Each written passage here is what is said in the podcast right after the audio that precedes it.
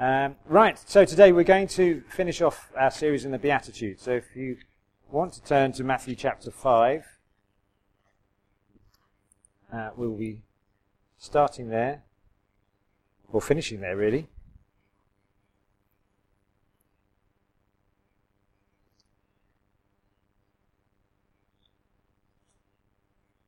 So I'll read these Beatitudes to you again one, one last time. Now, when Jesus saw the crowds, he went up on the mountainside and sat down. His disciples came to him, and he began to teach them. He said, Blessed are the poor in spirit, for theirs is the kingdom of heaven. Blessed are those who mourn, for they will be comforted. Blessed are the meek, for they will inherit the earth. Blessed are those who hunger and thirst for righteousness, for they will be filled. Blessed are the merciful, for they will be shown mercy. Blessed are the pure in heart, for they will see God. Blessed are the peacemakers, for they shall be called children of God. Blessed are those who are persecuted because of righteousness, for theirs is the kingdom of heaven. Blessed are you when people insult you persecute you, and falsely say all kinds of evil against you because of me. Rejoice and be glad, because great is your reward in heaven. For in the same way they persecuted the prophets who are before you. I called these a, a sort of a subtitle. These are the happy attitudes. The beatitudes means you know the blessed are, and somebody I, I, I was reading called them the happy attitudes, and I kind of nicked that. I like the, the idea that these are happy attitudes. Um, and this is the last one we're going to look at today, which is, well, we'll come to it in a minute. I'll read it again. Blessed are those who are persecuted because of righteousness, for theirs is the kingdom of heaven. Um, before we, to wrap this up, you know, if you look at the first one in, in verse 3, it says, Blessed the poor in spirit, for what? For theirs is the kingdom of heaven. And you notice, blessed are those who are persecuted because of righteousness, for what? Theirs is the kingdom of heaven. So it's kind of like the way this is all sort of wrapped together as here's like the two bookends, if you like, of, of the Beatitudes. Um, and uh, the kingdom of heaven, which is one of Jesus' major themes, seems to be holding this all together. You see, it's, it's all wrapped up with the kingdom of heaven. Um, blessed are those who are persecuted because of righteousness, for theirs is the kingdom of heaven. Now, this is not what you necessarily wanted to hear. This is not the great finale to the um, the Beatitudes. You think, oh, good, I've been. I, these are real stuff. You know, I, we all mourn, yeah, from time to time. So it's good. There's good news about us mourning, and actually, it's good news for those who don't want to be the powerful, strong ones and sort of throw their muscle and their might around. Because blessed are the meek, wonderful. Blessed are the pure in heart. Okay, I get that, but really, do we have to finish this with blessed are those who are you know, persecuted, uh, bullied, pushed around, mistreated, troubled, harassed because of their faith, because of their righteousness, because of their trust in Jesus. Re- is this really good news? I don't suppose this is what we wanted to hear. And if I'm honest, I, I, I kind of want to avoid the subject. I'm sure we all, you know, what should we talk about today, folks? Let's talk about persecution. We're probably kind of, oh, really, do we have to? Can't we, you know, it's feast. Can't we talk about the food? Um, it's an interesting one, and I wonder even because of that, because you know people don't really want to face this, that Jesus puts in a, a little bit of a sort of an extra beatitude at the end, if you like. He kind of almost qualifies it in verses 11 and 12, and he kind of goes on to sort of say, well, blessed are those people who, when, when people insult you and persecute you and falsely say all kinds of things again, of evil against you because of me. Rejoice and be glad, because great is your reward in heaven. as heaven again. For in the same way they persecuted the prophets who were before you. And I don't know if you noticed there, but in verse 9 it says, uh, sorry, verse 10 it says, Blessed are those who who are persecuted. Blessed are those, you know. And it's one of those things where we can read this and think, oh, right, blessed are those. And we think of maybe people in different parts of the world and think, yeah, it's good for them. It's good for them. Blessed are those when they are persecuted. But then Jesus kind of turns it around in verse in the next few verses, and he, and he says, But blessed are you when you are persecuted. Almost like he's kind of, this isn't just some general theory of Christianity, but this is going to be a reality for you. If you're going to follow me, this is what it's going to be like you, you, you. Blessed are you. This isn't just for them out there, but it's for us here. And I don't want to make these sort of easy, sort of twee words, you know, say, oh, great, you know, when somebody kicks sand on your face because you're a Christian, it's good news, you know. Hey, isn't it easy? I want to say this with great sensitivity. There's great atrocity and persecution happening in our world today. You know, just uh, a couple of weeks ago, wasn't it, on Easter Sunday, we all know about the, the bombing in Sri Lanka. Uh, obviously, with Pinto here um, just last week, and it hits home even more, doesn't it, when we have that personal connection to, to those things. Um, I just did a bit of googling. If you want to find out about how the church is persecuted around the world, there's a uh, uh, organisation called the Barnabas Trust. I think called the Barnabas Foundation, Barnabas Trust. Yeah. And um, so I just looked on their website, and in the last few weeks there have been things like in Burkina Faso, uh, there was five people killed in a church when somebody just drove past and started shooting. Um, in Egypt, the police closed down a church uh, and there was threats of uh, attacks towards that church. Um, in this country, a Christian lady was sacked from her job in a school for opposing teaching on, on homosexuality in schools. And if you're into rugby, people will know this. There's an international rugby player called Israel Folau, who is an, a rugby um, Australian international, so big. Right now, I, I'm not going to say that he was the wisest in the way he put things. on Twitter, but nevertheless, he, he put things out there and didn't back down on them, on his beliefs, and, and, and as a result, he's lost his job. You know, he's not playing Australia. And the only good news that is for England when we play against them. But apart from that, is like, this is huge. This is the guy's livelihood, you know? Um, yet Jesus says, in the face of these things, rejoice and be glad. You're blessed because yours is the kingdom of heaven. And I think for all these people, we pray, and ourselves included, that we have a bigger perspective, a higher vision. I had a strange dream actually last night. I didn't mean to say this, but I, I had a dream that somebody stole the mudguard off my bike. Um, sorry, it's a complete tangent now, but it was kind of there was these two bullies showed up in this dream, and they were just like taking people. You know, my bike's reasonably precious to me. It's not that it be all and end all the things, but it was kind of, and it was almost like I just saying to them, it's just a bike.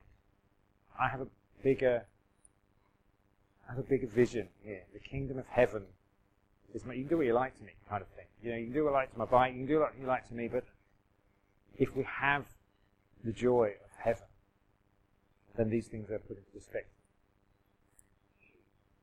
Maybe I had too much cheese before bed. I don't know. Sometimes these things happen. Sometimes God speaks to us through them. So I don't want to overly simplify these things. There is pain in the persecution. Um, in fact, there's centuries of pain, isn't there? You know, the, the, things I've just read there are just scratching the surface. You go back to the, um, there was uh, great reading these things. There's a chap called Polycarp. You don't call many boys Polycarp nowadays, do you? You know, maybe the next generation. Who knows? You know, when Isabel and Gabriella, when you have children, you'll be calling them Polycarp. But anyway, he was um, AD 69 to AD 156. He was an old man burnt at the stake and he was really, um, I think, if I'm right, he was a disciple of John, one of the, the, apostles. So he was kind of second generation, if you like, on from Jesus, and and one of the first to encounter persecution the, under the Roman Empire. And on his sort of farewell, if you like, he says, "I bless you, Father, for judging me worthy of this hour, so that in the company of the martyrs I may share the cup of Christ." Um, the next generation from him was a guy called Tertullian, and he uh, he said this: if the Tiber, that's the that's the river in Rome, the Tiber, yeah, as rises as high as the walls of the city, if the Nile does not send its waters up over the fields, if the heavens give no rain, if there is an earthquake, if there is a famine or pestilence, straightway the cry is, away with the Christians to the lion. And basically he's saying, anything goes wrong in this world nowadays, we blame the Christians and we persecute them. So that was back, right back at the beginning. And interesting, I didn't know this, but so right, that's right back at the beginning. Coming to the present day, um, in 2012, Angela Merkel, you know, the Chancellor of Germany, she said, and she was criticized for saying this, um, that Christians today are the most widely persecuted, persecuted minority in the world. And she was criticized for saying that, but then there was a bit of research done, and people were kind of like, oh, actually, she's right. You know. Um,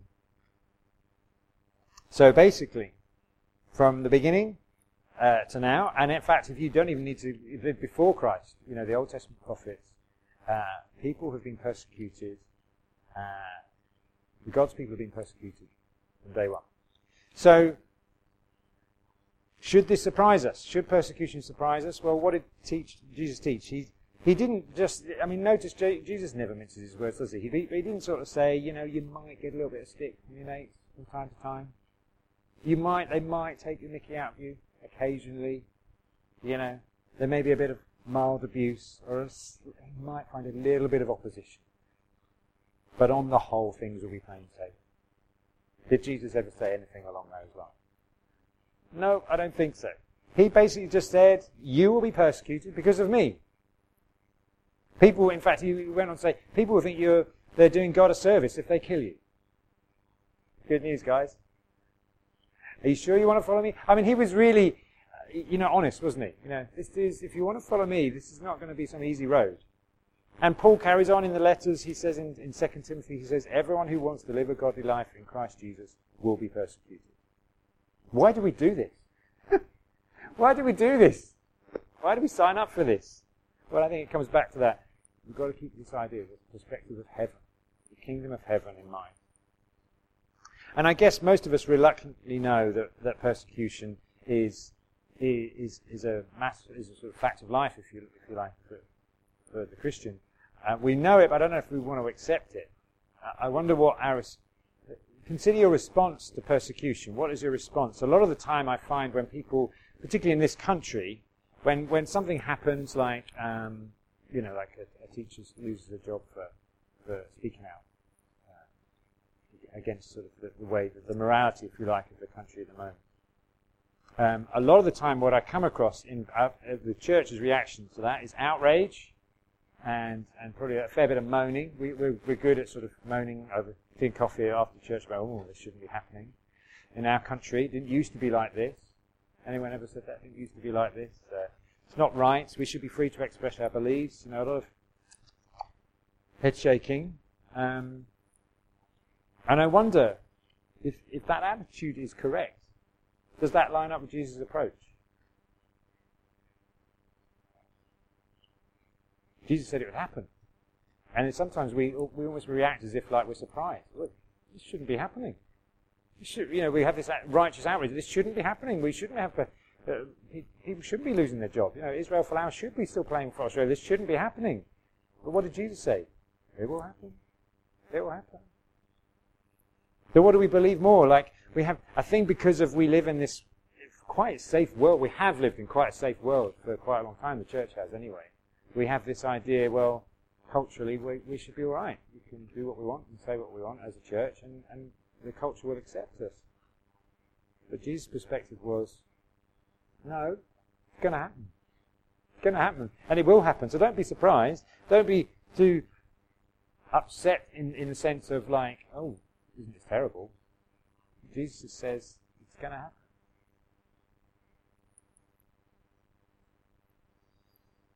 These things, which Jesus said will happen, but he says rejoice when it happens. And, and I think rather than moan and say, oh, isn't it terrible, let's not rejoice in the persecution, but let's rejoice in the blessing. Theirs is the kingdom of heaven. Ours is the kingdom of heaven. Nobody's going to rejoice when somebody kicks sand in your face about being kicked, you know, scratching the sand out of your eye. We don't rejoice in that, do we? You know, we don't rejoice in actually losing our job, but we do rejoice that the kingdom of heaven is ours. That's something to rejoice about. But do we believe Jesus in this? That's the question. Do we believe it, or, or do we kind of go into the default cultural position, which is kind of, well, this isn't right. Well, you know, it didn't used to be like this. We should do something about it. Because the other, the other reaction I find that is common in, in, uh, when, when we're sort of faced with persecution is the, is the reaction to fight against it, to stand up. Um, Sometimes physically, sometimes people will, will, will try and fight back physically. uh, to show we aren't weak and we aren't pushovers. Some, a lot of the time people push back verbally and argue the case, expose the prejudice, fight against the injustice. And there are organizations that fight legally, challenge the law, challenge the law of our land, challenge um, things in court. And, and I'm, I, I struggle with that. I, can, I understand that. But is that, Jesus, is that what Jesus taught? I can't think of anywhere where he says, yeah, challenge it. Jesus did stand up to the religiosity of his day, didn't he? He did, went into the temple and he, he said, this is not right, guys. You're, you're making this a burden. This, where it should be freedom. But I can't think where he fought back against the persecution. Like when Peter, with his sword, he said, put the sword away. He took up his own cross, didn't he? He went to the cross. He didn't, he didn't really put up much of a fight in the sense of his defense in front of Pilate.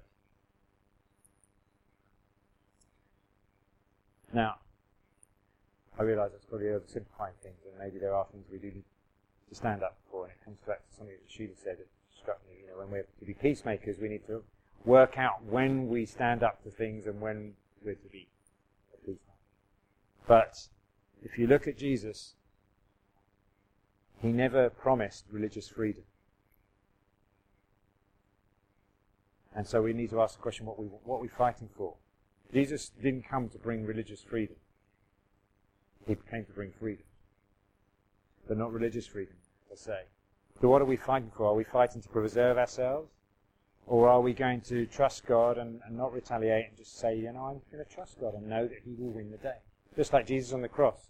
We looked at this on Good Friday, but He said, into, my, into your hands I commit my spirit. And in that He's saying, I'm in the face of this ridiculous, outrageous persecution that just is not right, is not just, is over the top completely for who he was in, in one sense because he was innocent. He's going to say, I, I'm just going to commit this to God and allow God to fight within the day. And if we've that instinct to fight in us against persecution, maybe there's something that doesn't trust this beatitude, this word of Jesus who said, when you're persecuted, you're blessed because yours is the kingdom of heaven. So are we going to fight against that blessing? Mm. Difficult one. Because our natural instinct is to punch back, isn't it? A lot of the time. Now in this, get me right, I'm not saying we go out and we have a board on us saying, look, I'm a Christian, please punch me. We're not looking for, for, for uh, you know, to be persecuted just for the sake of it, alright? You would be absolutely stupid to do that. You're, in fact, it's quite strange. If you went around kind of saying, look, I want the blessing of persecution, so almost putting a target on your chest and saying, Christian, hit me. All right? I'm not saying that. I'm not saying that we rejoice in the persecution itself. Nobody enjoys hardship or abuse or harassment or mistreatment. But when it happens, and it will, Jesus says, we can rejoice not because of the persecution itself, but because our reward is great in heaven. That's the happy attitude. That is the attitude that will get you through pretty much everything in life. That perspective of knowing that there is a greater purpose beyond this. The kingdom has a higher calling on your life. We live in a different world. We live in a, above this world. And the, the hardship and the objections that we may face here are nothing. And so Jesus here is envisioning his followers, you and me included, and saying there is a bigger thing going on here, a much bigger thing, and you're involved in it. And that's how he approached his own persecution. It Doesn't it say in Hebrews, it says, Jesus, for the joy who was set before him, endured the cross, scorning its shame, and sat down at the right hand of the throne of God. What was his vision? A wooden cross and nails, which would have been painful, or something beyond that? Something beyond that, right? The joy of the kingdom of heaven in view is what took him through the cross. Rejoice and be glad when your persecution comes because it is the sign of the kingdom of heaven being yours.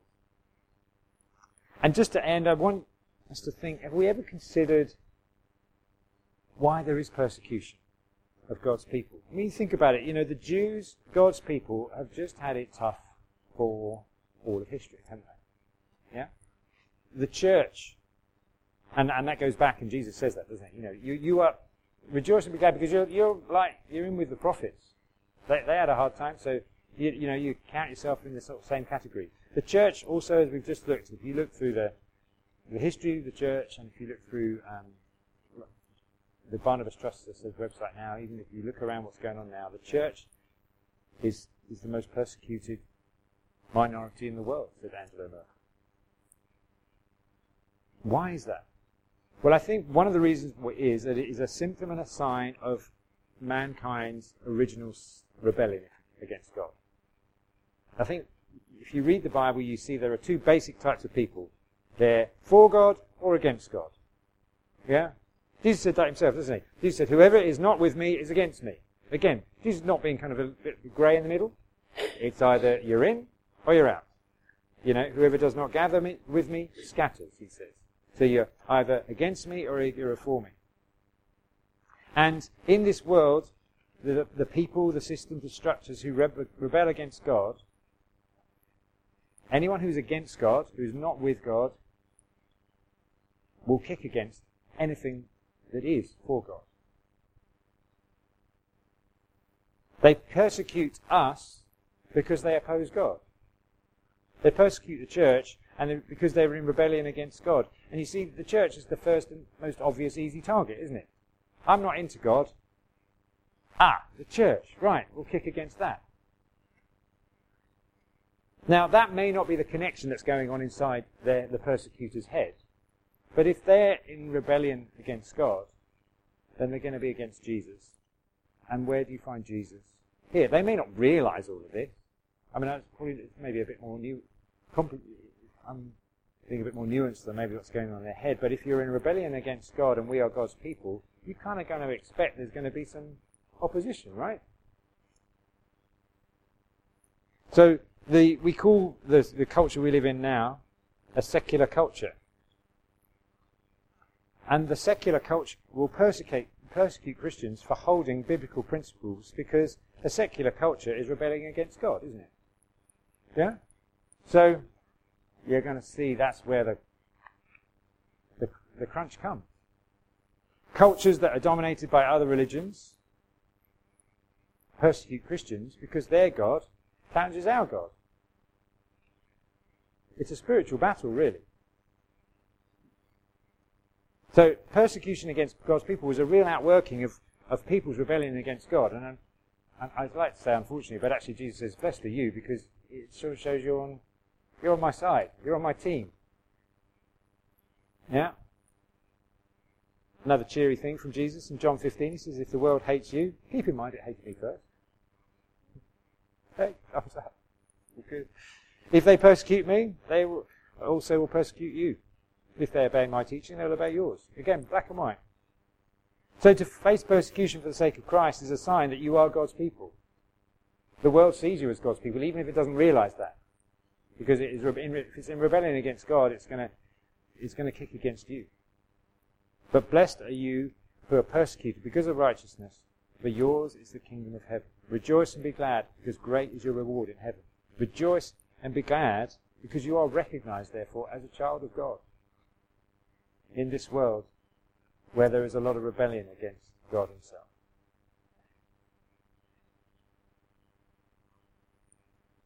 So don't go looking for persecution. But when it happens, join with Polycarp, one of the first members of the first church, and he says, I bless you, Father. I'll read it again. I bless you, Father, for judging me worthy of this honor, that in the company of the martyrs I may share the cup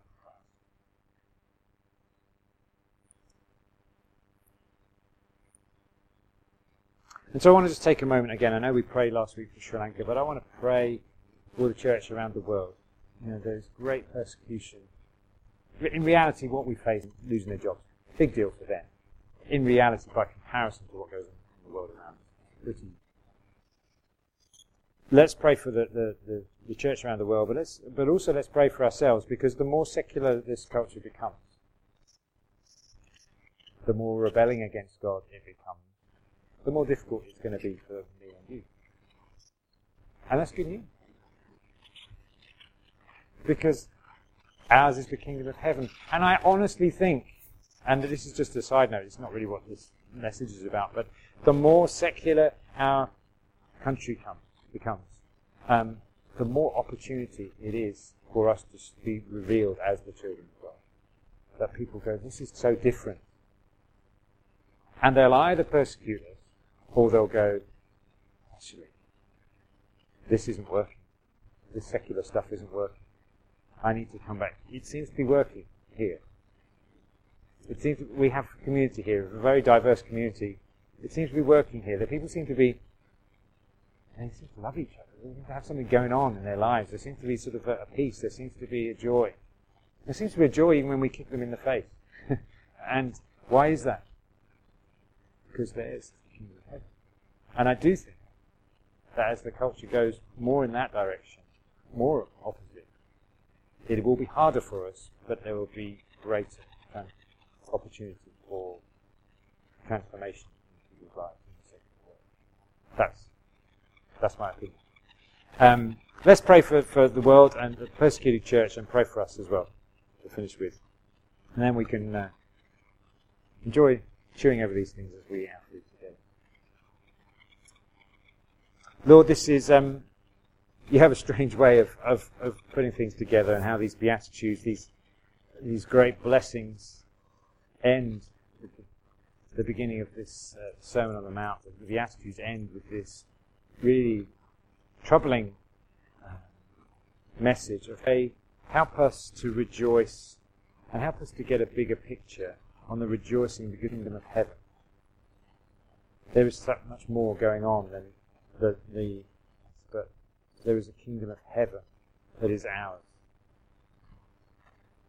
beyond us. So come, Holy Spirit, and, and really put this truth in our hearts, and give us that truth in us that we'll be able to say, I'm going to follow the Jesus way. By persecution, let us follow Jesus and say, no, this is a sign, and ours is the kingdom of heaven, so we. So much easier to say than do, but come Holy Spirit and embed this in us. And as we live in this world, and as the, the world goes further from you, and as we become a bigger target for the, the, the people and the world around us, let us draw strength from this truth. So I pray strength that we will bear to stand, and do all to stand in the face of persecution. And we do pray for the church and the world around us. We do know that there is terrible, atrocious things that happen. And we, we come again, bring Sri Lanka and the church there to you. Burkina Faso, Sudan, China, Iran, just so many different places. Those are just a, just a few places we know where the church is, is persecuted and oppressed. But everywhere where your people gather, everywhere where people call on your name, let them know that the kingdom of heaven is theirs and in the face of even the most extreme violence and harassment and opposition, that they would know that they would know that there is joy because you have given them the kingdom of heaven, that they are your people. And as because they're identified in you, that is where the opposition comes. But because they're identified in you, you win the day.